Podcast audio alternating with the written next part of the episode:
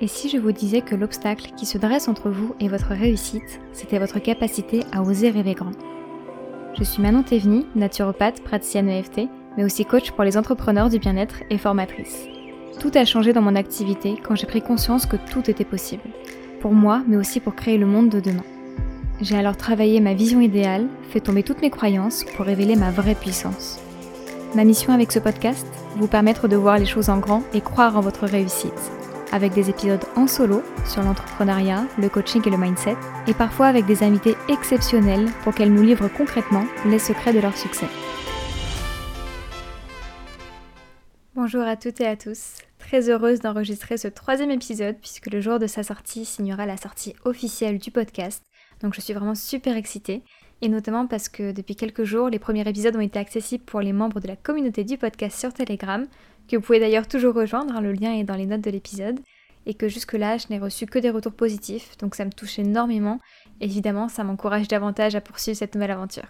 Justement, il est assez coutume de lire les nouveaux avis postés, et j'avoue que j'ai toujours adoré cette partie-là. Donc avant de commencer l'épisode du jour, j'aimerais mettre à l'honneur un avis que j'ai reçu sur Apple Podcast de Jumelle Mo. Donc je crois savoir de qui il provient, mais je préfère utiliser son pseudo pour euh, ne pas commettre d'impair. Elle nous dit donc Fan des histoires d'entrepreneurs, j'adore les succès vus par ceux qui les ont fabriqués. Le premier épisode donne le ton et nous donne envie d'en savoir plus. Hâte d'écouter la suite.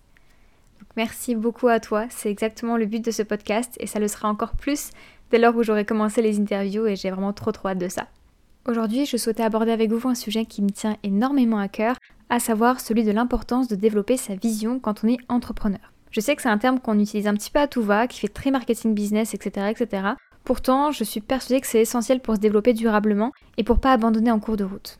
Personnellement, et je vous en parle dans l'épisode 0 de présentation d'ailleurs, ce qui m'a permis d'enclencher la seconde dans mon activité, d'être motivée à bloc et d'avoir ce sentiment d'être inarrêtable, eh bien c'est de prendre conscience de cette vision idéale que j'avais pour ma vie et pour mon entreprise. Tout d'abord, on va voir ce qu'est une vision. Pour moi, avoir une vision, c'est avoir une idée de la réalité vers laquelle on veut aller à moyen long terme, voire à très long terme. Dans le business, cette vision, s'applique surtout à la structure de l'entreprise que l'on souhaite développer. Est-ce qu'on souhaite rester en solo? Est-ce qu'on souhaite avoir des associés, des employés, des prestataires, travailler en équipe, etc. Ça va être aussi de définir le niveau de chiffre d'affaires que l'on souhaite atteindre ou les résultats attendus. Comment les offres vont se développer pour avoir une vision sur les services à développer, justement, etc. etc. Honnêtement, je trouve toute cette partie très importante parce que ce sont des faits un peu plus tangibles, donc c'est vraiment important à définir, même si ça peut évoluer au cours du temps parce que ça aide vraiment en fait à savoir où est-ce que l'on va avec son activité, mais selon moi c'est loin d'être suffisant. Et d'ailleurs, faire l'exercice de juste cette visualisation, sans les visions que je vais vous exposer juste ensuite, bah, ça peut même être assez difficile à identifier, assez difficile d'y voir clair en fait pour déterminer cette vision business. Parce que quand je parle de développer sa vision, pour moi il s'agit aussi de la développer pour sa vie personnelle et pour le monde que l'on souhaite créer. Donc c'est d'identifier quelle vie on souhaite créer pour soi, pour sa famille, son entourage, son environnement de vie, son rythme, sa qualité, son niveau de santé, d'épanouissement, etc., etc. Et ça dans les moindres détails. Parce que même si nos métiers sont très souvent des métiers passion, donc tournés vers les autres, c'est aussi très important que notre activité soit au service de notre vie. Alors comme ça, ça peut sonner un petit peu égoïste, mais je crois vraiment profondément que c'est pas du tout le cas. Parce que quand on est au service de notre activité, bah déjà on se met au second plan et on peut rapidement s'épuiser. Tandis que lorsque son activité est au service de sa vie, eh bien c'est là qu'on peut rayonner le plus et que du coup on peut contribuer depuis un bel espace auprès des autres et auprès du monde. Donc finalement c'est comme ça qu'on peut nourrir une partie très altruiste qu'on peut avoir en nous. Et justement ça m'amène au troisième type de vision à développer, c'est celle que l'on a pour le monde. Oui, rien que ça, pour le monde. Parce que tout ce podcast, il va tourner autour de votre capacité à oser rêver grand. C'est pas pour rien que je l'ai appelé comme ça. Ça va être tourné autour de votre capacité à développer vos capacités à réaliser ces rêves-là et à vous réapproprier votre pouvoir personnel et créateur. Parce que je crois qu'on est encore trop nombreux et trop nombreuses à sous-estimer l'impact, l'influence, la contribution qu'on peut apporter à notre monde actuel pour le changer, pour l'améliorer ou le sublimer.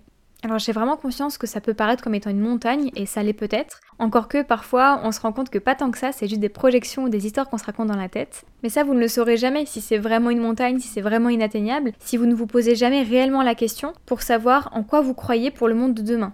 Donc peut-être prenez un instant, là tout de suite maintenant, pour vous interroger et vous demander si vous aviez une baguette magique, quelles seraient les trois choses que vous changeriez sur notre planète? Quelle cause auriez-vous envie de soutenir avec cette baguette magique?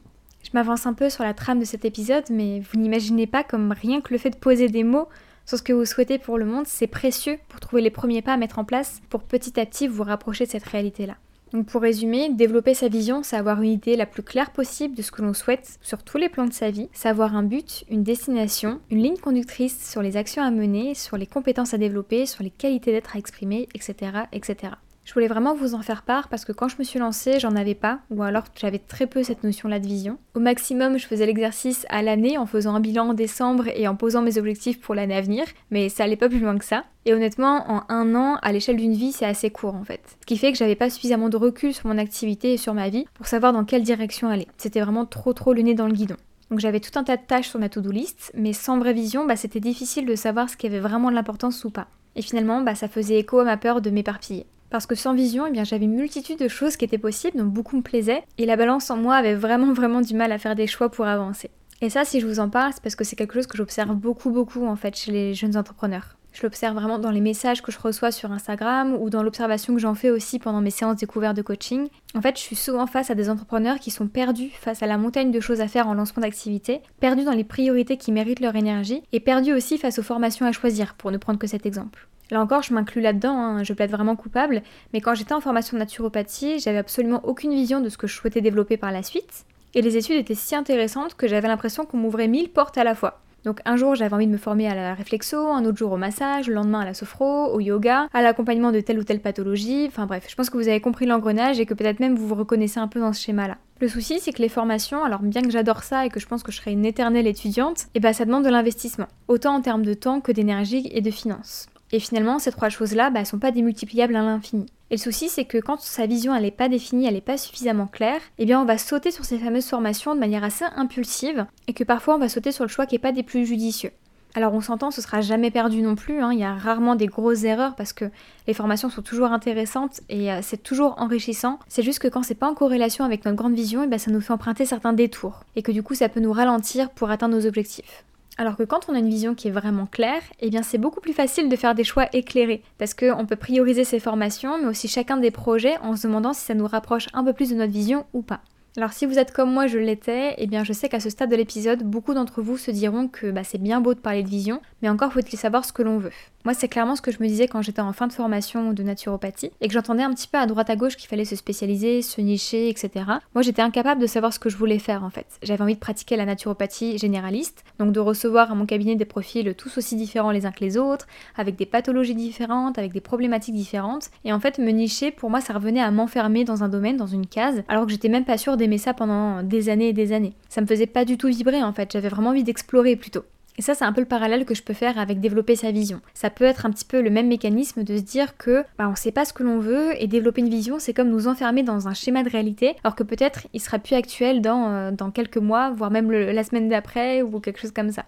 Donc si vous vous reconnaissez dans ce genre de cas-là, j'ai deux points à vous soumettre. Le premier, c'est que si vous ne vous êtes jamais réellement posé la question de ce que vous voulez dans votre vie pro ou perso, et pour le monde aussi, puisque j'en parle beaucoup, eh bien c'est normal que la réponse soit pas si limpide que ça en fait. C'est quelque chose qui doit vraiment infuser en vous, prendre racine et se développer petit à petit. On va d'ailleurs y revenir plus tard dans l'épisode. Et le deuxième point, si comme moi c'est le fait de vous enfermer dans une réalité que vous avez peur de ne plus aimer dans quelques jours ou quelques semaines et que ça vous freine, eh bien sachez que si c'est le cas, il y a de grandes chances que cette vision-là, c'est qu'elle soit beaucoup trop mentalisée. On parle beaucoup hein, de savoir de quel espace ça part, et c'est vrai que l'espace mental prend énormément de place dans notre société aujourd'hui. Et en fait, si vous voulez absolument trouver une solution et une vision, vous allez sûrement la fabriquer depuis un espace mental, ce qui est logique au début, mais ce qui fait que ça vibrera pas forcément avec vos envies profondes. Donc là aussi, il n'y a rien de dramatique, hein. ça peut prendre un petit peu de temps euh, de développer son écoute de soi pour sentir ce qui est en résonance ou pas avec votre vibration personnelle. C'est d'ailleurs quelque chose que l'on fait beaucoup en coaching en fait, parce que le coaching c'est vraiment de faire ressortir ses ressources personnelles. Et en fait, souvent on croit qu'on ne les a pas juste parce qu'on n'arrive pas à les écouter. Alors je dis juste, euh, c'est vraiment très réducteur parce que c'est loin d'être facile, sinon euh, il n'y aurait pas besoin de coach, mais en tout cas on fait beaucoup ça en coaching. Et enfin, pour rester sur ce deuxième point, ce qu'il faut savoir, c'est que cette vision n'est pas gravée dans le marbre, elle peut changer. Et ça, c'est pas grave non plus. Pour illustrer ça, vous avez sûrement déjà entendu ce proverbe-là, ce n'est pas la destination qui compte, mais le voyage. Ça, c'est vraiment très important à avoir en tête. Parce que votre vision, c'est votre destination. Donc c'est vraiment votre indicateur principal pour vous orienter et pour faire vos premiers pas. Mais sur le chemin, bah, il se peut que vous fassiez des expériences, que vous rencontriez des opportunités et que tout ça, ça vous mène dans une autre direction. Et ça, c'est ok en fait. Cette vision, elle sert juste à vous mettre en chemin, à initier quelque chose, à vous mettre en action. Mais c'est pas une fin en soi. Donc c'est tout à fait normal en fait que cette vision elle s'ajuste. Par contre, comme je vous le disais, si elle change du tout au tout tous les quatre, euh, matins, là c'est qu'il y a probablement un problème d'écoute, qu'elle vient probablement trop euh, de l'espace de la tête et qu'il faudrait un petit peu redescendre dans son corps pour avoir une vision un peu plus juste et un peu plus pérenne. Mais vraiment, ça se travaille, il faut pas avoir peur de ça. Donc voilà, j'espère avoir pu en rassurer certains d'entre vous et surtout que maintenant bah, vous saisissez l'importance d'avoir une vision. Maintenant, j'aimerais qu'on puisse prendre le temps de savoir comment on peut la développer, cette fameuse vision. Encore une fois, pour parler de ma propre expérience, ça a été un exercice assez difficile au début pour moi. Ça a été difficile parce que c'est pas quelque chose qu'on m'a poussé à faire depuis toute petite en fait. Si on remonte à mon enfance, euh, j'ai eu une vie scolaire sans embûches, mais aujourd'hui, avec du recul, je me rends compte que ma scolarité s'est très bien passée parce que le système est fait pour nous faire entrer dans des moules et que moi je suis vraiment bien rentrée dans le moule. Donc le but de ce système-là est de nous façonner plus ou moins tous de la même manière et qu'en fait il y, peu y avait très peu de place pour la libre expression, pour nous inciter à développer nos capacités à rêver grand. Loin de là. Et d'ailleurs, peut-être que vous l'avez observé, combien de fois, petit ou petite, face à vos idées de grandeur, on vous a dit Ah là là, c'est beau de rêver. Oh là là, mais tu vis vraiment au pays des bisounours. Mais c'est pas comme ça que ça marche la vie. Tu verras quand tu seras grand, quand tu seras grande. Non, mais c'est pas si simple que ça. Ça, ce sont des phrases que l'on a entendues à l'appel et qu'on se surprend même parfois à dire nous-mêmes. Enfin, moi, je me surprends parfois à les dire, à les penser, alors qu'en fait, c'est pas du tout, du tout ok. Alors, je ne crois pas que toutes les personnes qui nous ont dit ces phrases souhaitaient consciemment euh, nous saper notre esprit créatif. Souvent, c'est d'une manière inconsciente, un petit peu automatique, parce que ça fait partie des, des grandes vérités de notre société. C'est pour ça que, comme je vous le dis, je me surprends moi aussi à dire ce genre de phrases toutes faites auxquelles je crois pas du tout. Mais euh, finalement, bah, je les dis quand même parce que ça fait partie de notre inconscient collectif, de nos vérités euh, d'aujourd'hui. Et euh, bah, faut vraiment faire attention en pour se choper quand on, quand on dit ce genre de phrases. Le souci, et je pense que vous vous en rendrez compte rien qu'en écoutant ces phrases quand je vous les ai dites, c'est que quand on les entend à répétition, dès qu'on essaye de voir les choses un petit peu autrement, eh bien ça a pour conséquence d'engrammer en nous le fait que c'est pas possible. Pire même que ça sert à rien d'y penser. Donc aujourd'hui, c'est pas étonnant en fait que ce soit compliqué de se projeter dans une vision idéale de la vie et du monde.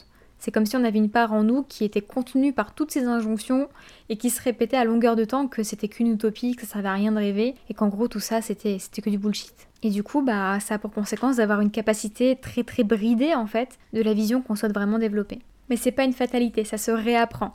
Je dirais même que ça se rééduque comme un muscle qui est resté trop longtemps au repos en fait. Et ça c'est vraiment ce que j'ai eu l'impression de vivre. Dans les premiers temps où je me suis interrogée sur ma vision, c'était très timide. Je restais dans une vision très classique et très similaire à ce que la société nous montre comme modèle de réussite aujourd'hui. Et c'est pas grave en fait, c'est un début, ça permet de commencer quelque part. Mais à force de réitérer l'exercice, eh ben, je me suis surprise moi-même à m'autoriser un petit peu plus, à voir les choses un peu plus en grand, à émettre des hypothèses comme quoi peut-être, possiblement, avec un peu de chance, certaines choses n'étaient pas aussi figées et cristallisées qu'elles ne le semblaient. Et c'est là que petit à petit j'ai fait tomber toutes les brides en fait et que je me suis rendu compte que tout était possible. Ça paraît vraiment bateau dit comme ça, mais c'est vraiment la croyance que j'ai aujourd'hui. Du coup, comment on fait pour rééduquer notre capacité à rêver et à développer sa vision idéale? Dans cet épisode, je vous ai listé quelques pistes que je peux vous proposer. Il en existe plein plein d'autres, mais ça je pense que ce sont des choses assez accessibles et faciles à mettre en place dans son quotidien, et que pour mettre le pied à l'étrier, c'est déjà pas mal. Donc la première, somme toute assez classique mais très puissante, il s'agit du vision board. Donc comme son nom l'indique, c'est un tableau de visualisation sur lequel vous allez pouvoir mettre des images, des photos, des phrases, des mantras qui symbolisent les aspects de votre vision.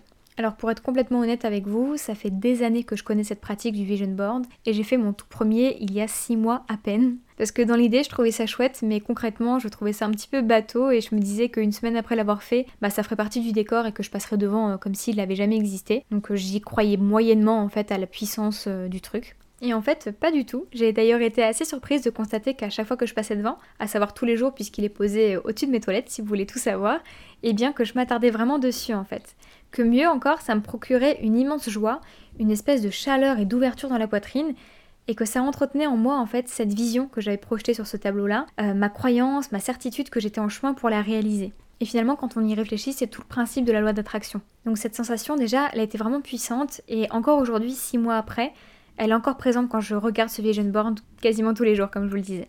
Alors il existe mille et une méthodes pour faire son vision board.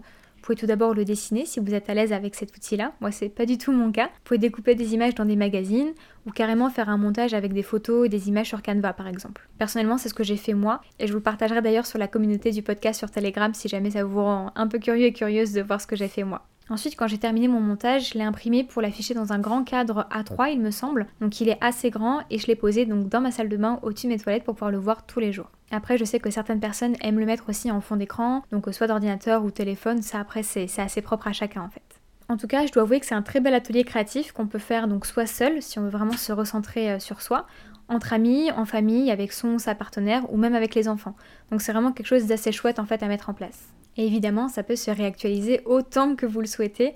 Pour ma part, certaines choses de mon vision board sont en cours de réalisation, donc je sais que euh, en début 2022, à mon avis, je le mettrai à jour parce que bah, j'aurai de nouveaux besoins à afficher sur ce fameux euh, tableau de visualisation.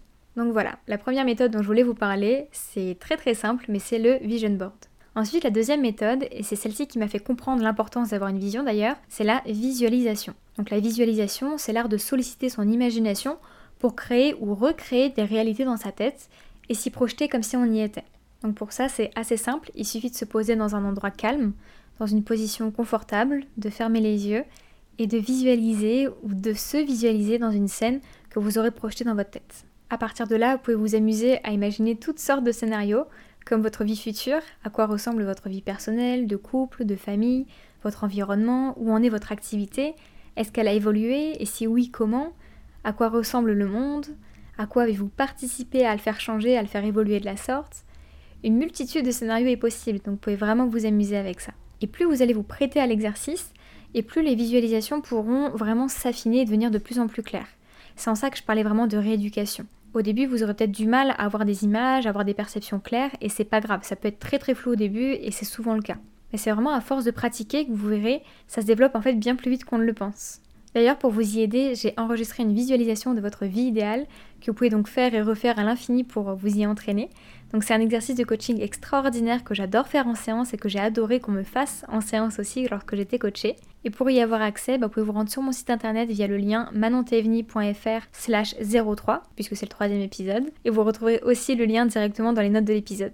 Évidemment, si vous pratiquez cette visualisation, j'adorerais avoir vos retours d'expérience, aussi bien pour partager bah, le résultat de cette euh, première visualisation, de cette première vision que vous aurez élaborée, mais aussi les difficultés par lesquelles vous êtes passé pendant l'exercice, parce que ce sera toujours intéressant pour moi, et peut-être que je pourrais vous aider avec deux trois petites astuces euh, si jamais ça ne m'en ressort.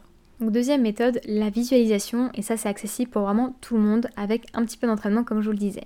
Et enfin, j'ai deux dernières petites méthodes à vous donner qui seront là davantage pour les personnes qui vraiment ne parviennent pas du tout à identifier ce qu'elles veulent. Et là, on va plutôt passer par l'écrit un petit peu chaque jour en répondant à ces deux questions. La première, qu'est-ce que je ne veux plus dans ma vie ou dans ce monde dans 5, 10, 15, 20 ans, 50 ans même? Et vraiment faites l'effort d'en noter au moins 3 chaque jour. Parce que quand on a du mal à savoir ce que l'on veut, eh bien c'est parfois plus facile de faire un état des lieux de ce que l'on ne veut pas ou de ce que l'on ne veut plus.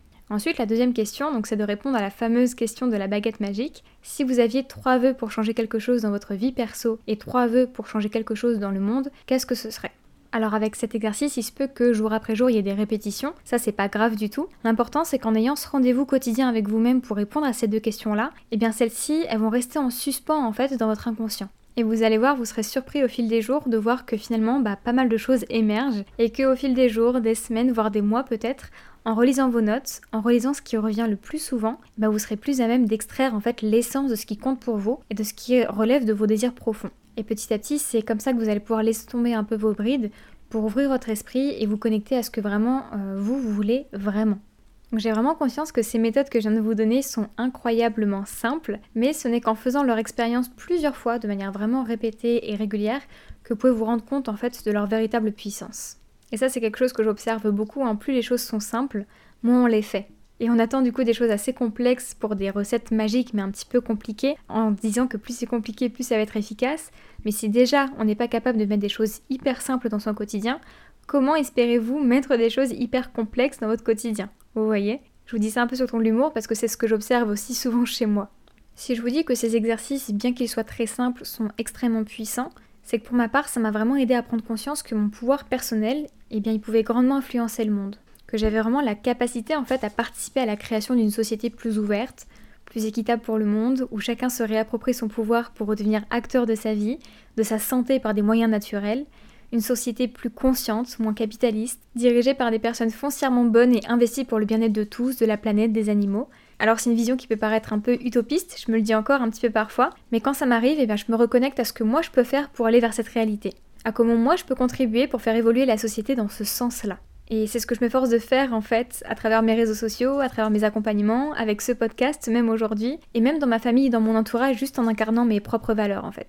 Ce qui m'aide aussi beaucoup à me dire que c'est pas juste une utopie et que ça peut vraiment être la réalité, c'est de porter mon attention là où la société est déjà en train d'évoluer. Parce qu'en fait, il existe déjà des personnes formidables qui créent dès aujourd'hui cette réalité, avec des écolieux, avec des entreprises qui fonctionnent différemment, avec des circuits de troc qui remplacent l'argent, etc., etc.